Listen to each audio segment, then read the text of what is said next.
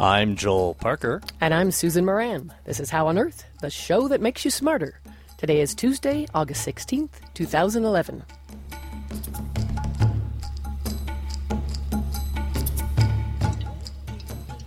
Coming up, one Plutonian moon, two Plutonian moons, three Plutonian moons, four.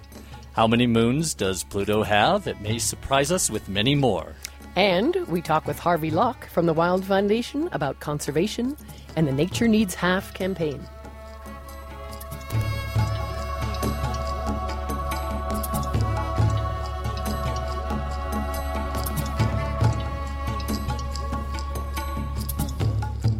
We begin with a look at some of the recent news in science. Next time you get a tattoo, will it be a dragon or a Celtic cross or a tribal armband? How about a functional electronic circuit? In the current issue of the journal Science, Dae Hyung Kim of the University of Illinois and collaborators report on epidermal electronics. These are circuits that are put directly on the skin. They can act as monitors to measure electrical activity produced by the heart, brain, and skeletal muscles, but flex with the skin like an electronic tattoo.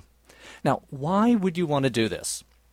Well, in current clinical work, medical diagnostic machines need to be hooked up to patients with wires connected to sensors that are often large pads that are glued to the skin.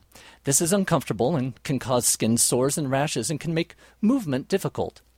But now, the electronic skin recently developed by Kim and colleagues can help solve these problems by allowing to monitor uh, more simply, more reliably, and uninterrupted. These devices were made through transfer printing fabrication processes that create flexible versions of semiconductors that adhere directly to the skin without glue. Power can be provided by small solar cells and wireless coils. These devices also would be useful when unobtrusive sensors are important, such as monitoring sleep apnea and in neonatal care. And regions of the body that previously proved difficult to fit with sensors may now be monitored, including, for example, the throat to observe muscle activity during speech. The throat experiment was discussed in the paper and yielded enough precision for the research team to differentiate words in vocabulary and even control a voice activated video game interface with greater than 90% accuracy. The head of the National Oceanic and Atmospheric Administration, Jane Lubchenco, will kick off a nine day trip to Colorado, California, and Alaska with a town hall discussion at the Denver Museum of Nature and Science this Wednesday, August 17th at 10 a.m. Clayton Sandell, the correspondent for ABC Denver, will moderate the discussion, and the event is free and open to the public. Dr. Lubchenco, a Colorado native, will focus on NOAA's contribution to Colorado and the whole country, especially at a time when hurricanes, tornadoes, and other extreme weather events are posing serious challenges for communities. NOAA's mission is to understand and predict changes in the Earth's environment from the depths of the ocean to the surface of the sun. It also works to conserve and manage coastal and marine resources across the country. The Denver Museum of Nature and Science is located at 2001 Colorado Boulevard in Denver. And you could return to the museum on Thursday evening at 6:30 to enjoy the Science Lounge, where science, wine and chocolate blend well together. This Thursday's lounge is a Indiana Jones inspired evening of archaeology. You could be awarded a Geek Cup and a Shirley Temple of Doom cocktail. The museum hosts the Science Lounge every third Thursday of the month. It costs $8 for members and $10 for non members. For more information, go to www.dmns.org and click on Learn to find the Science Lounge events.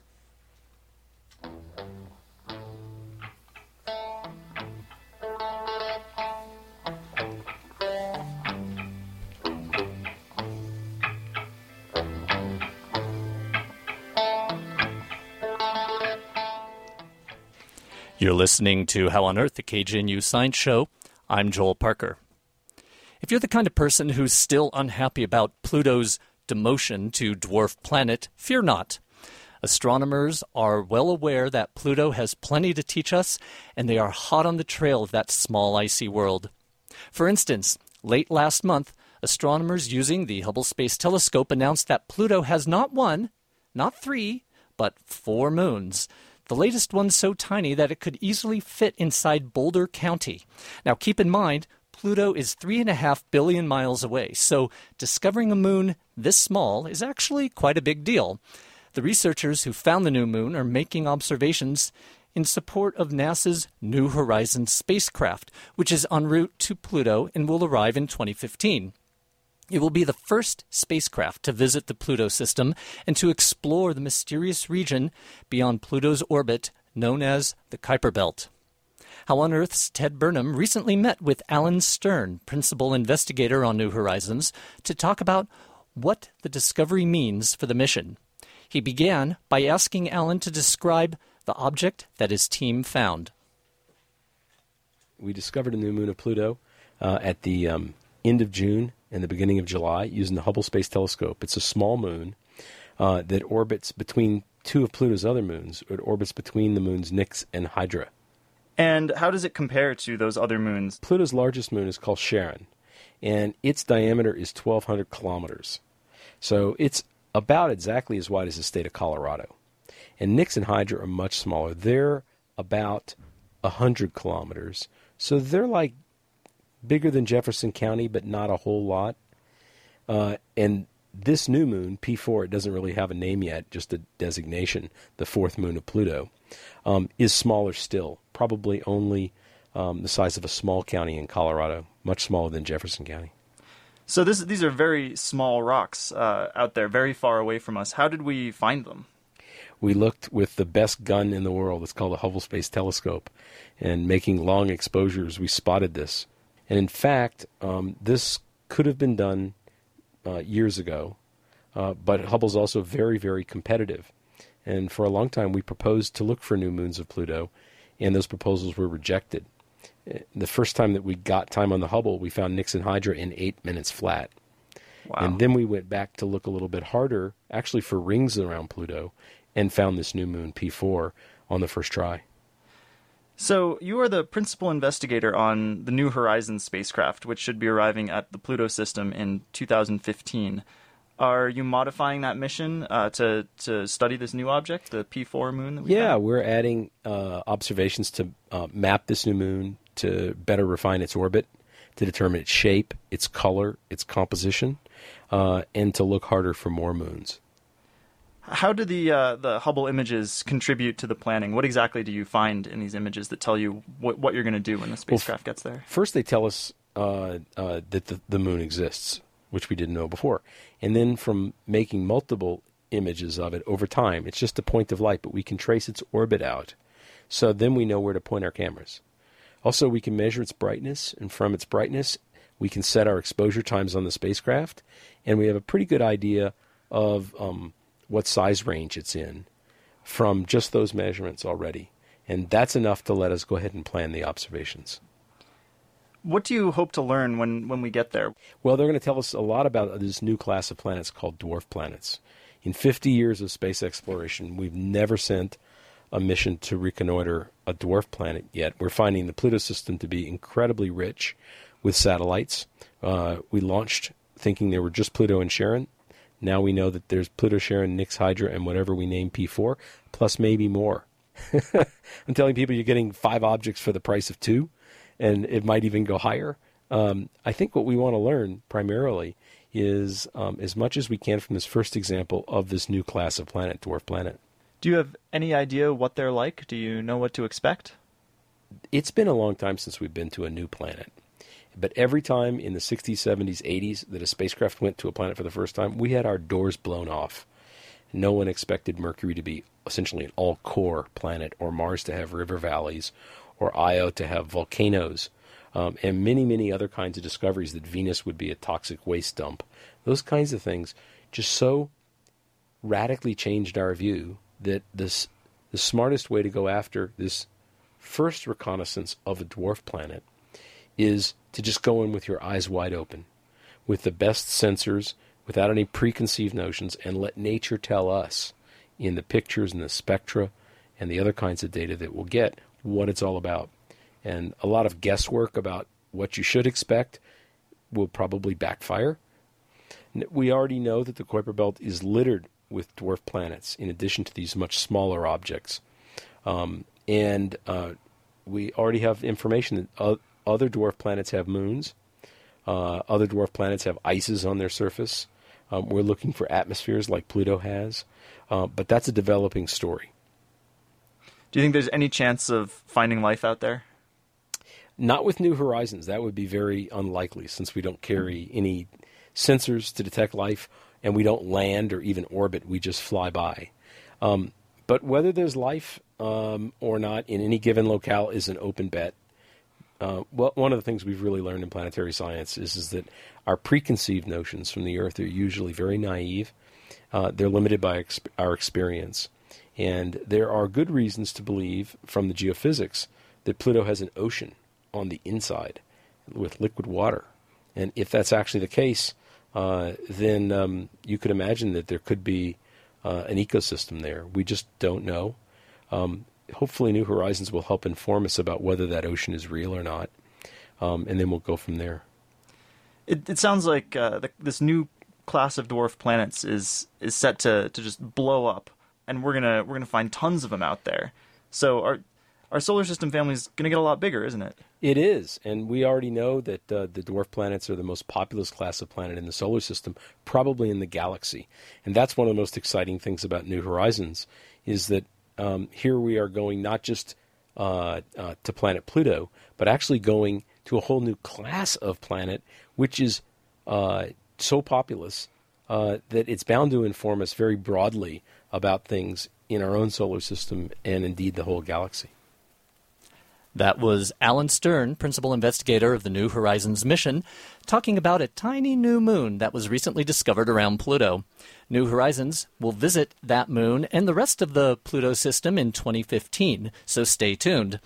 Thanks to Ted Burnham for that report. You can hear an extended version of his interview with Alan Stern at our website, howonearthradio.org.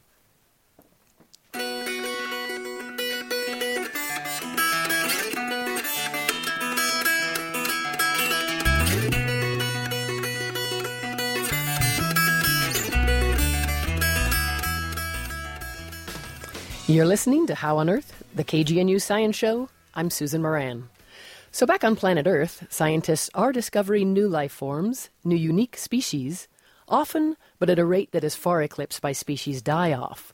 The cause of this vanishing act is largely us, as humans tear down forests and other wild nature and overfish the oceans to make room for new development and agriculture. Climate change is also accelerating the rate of species extinction. Among the efforts worldwide to protect wilderness and nature so wild animals, from bison to grizzlies to cheetahs, can survive is a Boulder based nonprofit called the Wild Foundation. Harvey Locke is the organization's vice president for conservation strategy. A Canadian, he was named by Time magazine in 1999 as one of Canada's leaders for the 21st century.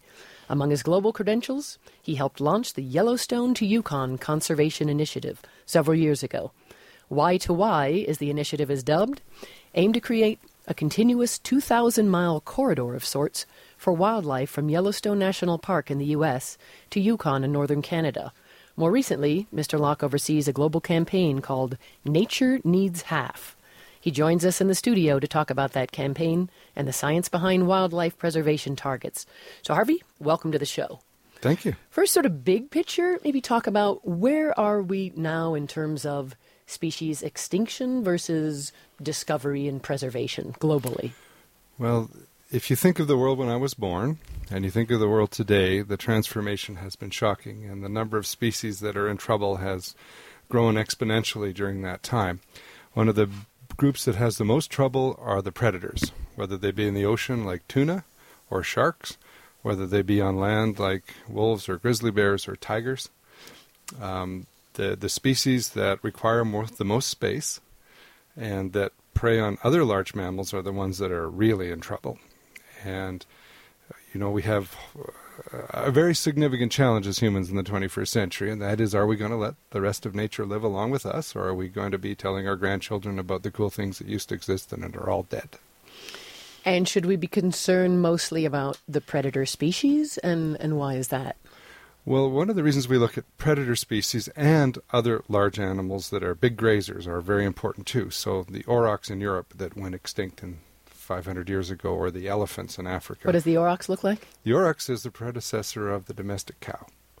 And actually, there's a cool effort to backbreed and bring it back. But um, the, all these large ranging mammals, be they grazers or predators, um, require intact ecosystems. And they require space, and they require tolerance from humans. And they also enrich our lives in immeasurable ways. And there's nothing more exciting than seeing one of these large mammals uh, live. It just touches your soul. And so uh, we believe that we have a responsibility as humans to live in a way that allows those things to continue to live with us the way they have for the entire history of the human species. So, on the Nature Needs Half campaign, maybe describe what precipitated it, and then what, what's the science behind this 50% target? Well, in simplest terms, um, the world was in a very wild condition 100 years ago.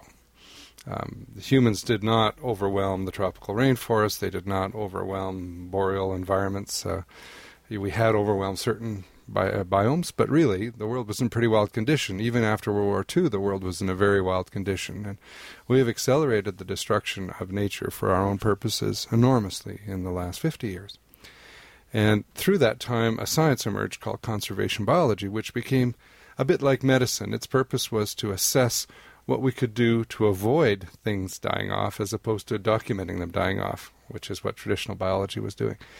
And scientists in the last 20 years have thought a lot about that. And the paper after paper, when you ask, what would it take to keep life on Earth with us, all of life on Earth with us, and the, tar- the answers coming out of papers from all over the world, there's always at least half. We need to protect at least half, and it needs to be interconnected so that the stuff can move around and move upslope with the seasons and also adapt to climate change by moving north or south depending on the hemisphere. So, at least half of a habitat of certain species, or at least half at least, half, at least half of everything. So, uh, you know, the idea would not be that you said, well, we've got all of Antarctica, so we don't need to worry about the California coast. That's mm-hmm. not the point. But at least half of every system, essentially, is needed if all the ingredients of that system are going to continue to thrive with us. And, you know, what does that number mean? Well, in Boulder County, over half of Boulder County is protected. So it's not like it's a hard thing to do, and this is a pretty prosperous place. Uh, what it isn't is interconnected, and there's some interesting work being done with the recent bond issue to try to help with the connectivity. Right. But Boulder County is actually a place where we're already ahead of the curve on at least half, but we don't have all of our species. So, you know, uh, I read interestingly that Boulder is a name for the place where the bison graze on top, which is a reference to Walker Ranch. And mm-hmm. we haven't yet restored bison in Boulder, although I personally think it would be fun. A lot of mountain bikers, but not too many bison. So you say Boulder County, in terms of habitat restoration, preservation, is doing pretty well. What about all of Colorado and the broader West, which speaks to the nature needs half? Well, interestingly, here? Colorado is a place that was very badly beat up 100 years ago, and there's a good case to be made that it's actually getting better ecologically. And at the same time, there are pressures coming in that, that transform that. So it's, it's a very dynamic environment. But, you know, recently lynx were restored to Colorado, and one of those lynx bred for a few seasons in the San Juan Mountains, and then decided to return to Canada where it came from and was found north of Banff National Park. and they are actually pretty safely restored in Colorado well, now? Well, I thought it was a, it was a few here and there.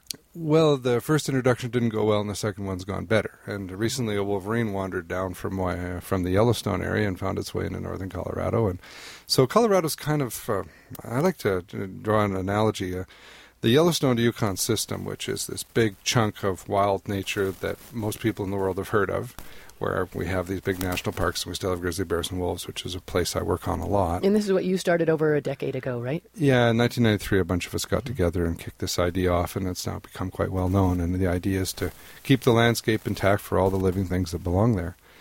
Um, that system is, you know, we can think about it two ways. We can think about it as the last place on earth where we save all these things, or we can think about it as an example of the first of the next. And for me, I prefer to be in that positive frame where why isn't all the world like that?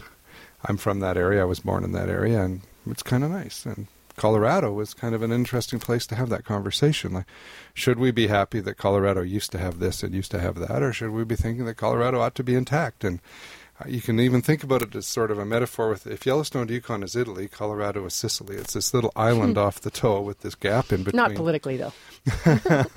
well, I don't know. I've, you know, it's very interesting to be a Canadian and watch things like the healthcare debate. And wow.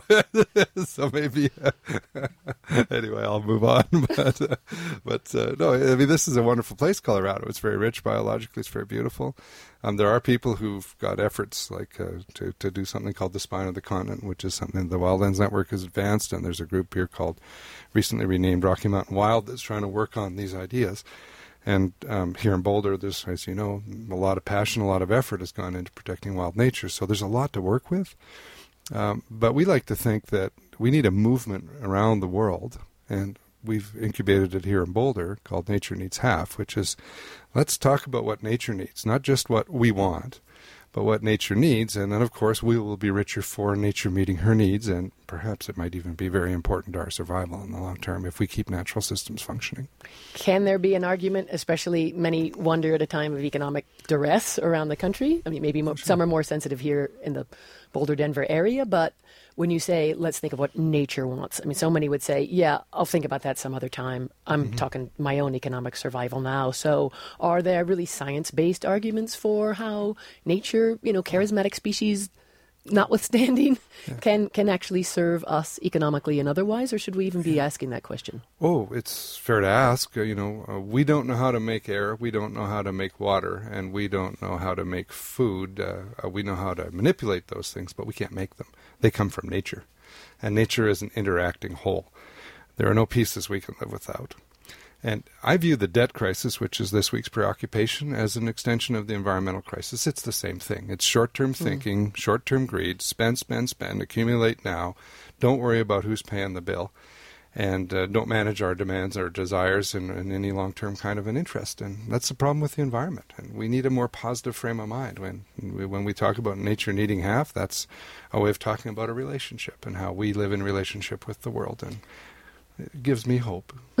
And um, on the hope front, I know you were just back from a pretty wild horseback trip up in can- Canada. Give us some examples of what you're seeing. What are some of the some progress that's been made on the Yellowstone to Yukon and the Nature Needs Half? Well, you know, we just recently made a, a nine million acre national park in Canada called Nahanni National Park, which is three and a half times the size of Yellowstone. It was just done two years ago. Uh, two weeks ago, we closed a deal up in northwestern Montana to buy a key parcel of land in conjunction with uh, a land trust called Vital Ground. Uh, to, that's a key corridor for bears, even though it's fewer than 100 acres. It's a, the place where they'll move between two blocks of public land. Uh, where there's highway overpass systems being built, and we could build them in Colorado.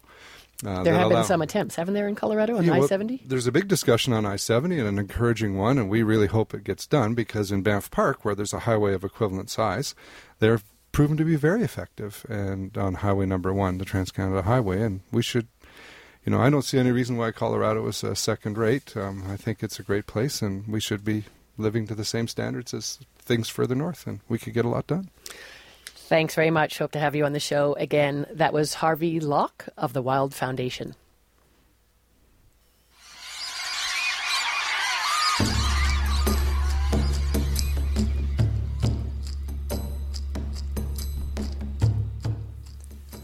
That's all for this edition of How on Earth. Our executive producer is Susan Moran. This week's show producer and engineer was Joel Parker. Tim Morton wrote our theme music. Tom Wassinger produced it. Additional music from Patty Smith. Visit our website at howonearthradio.org. Podcasts of our shows are available there and through iTunes. Do you have any questions or comments? Call the KGNU comment line at 303 447 9911. For How on Earth, the KGNU Science Show, I'm Joel Parker. And I'm Susan Moran.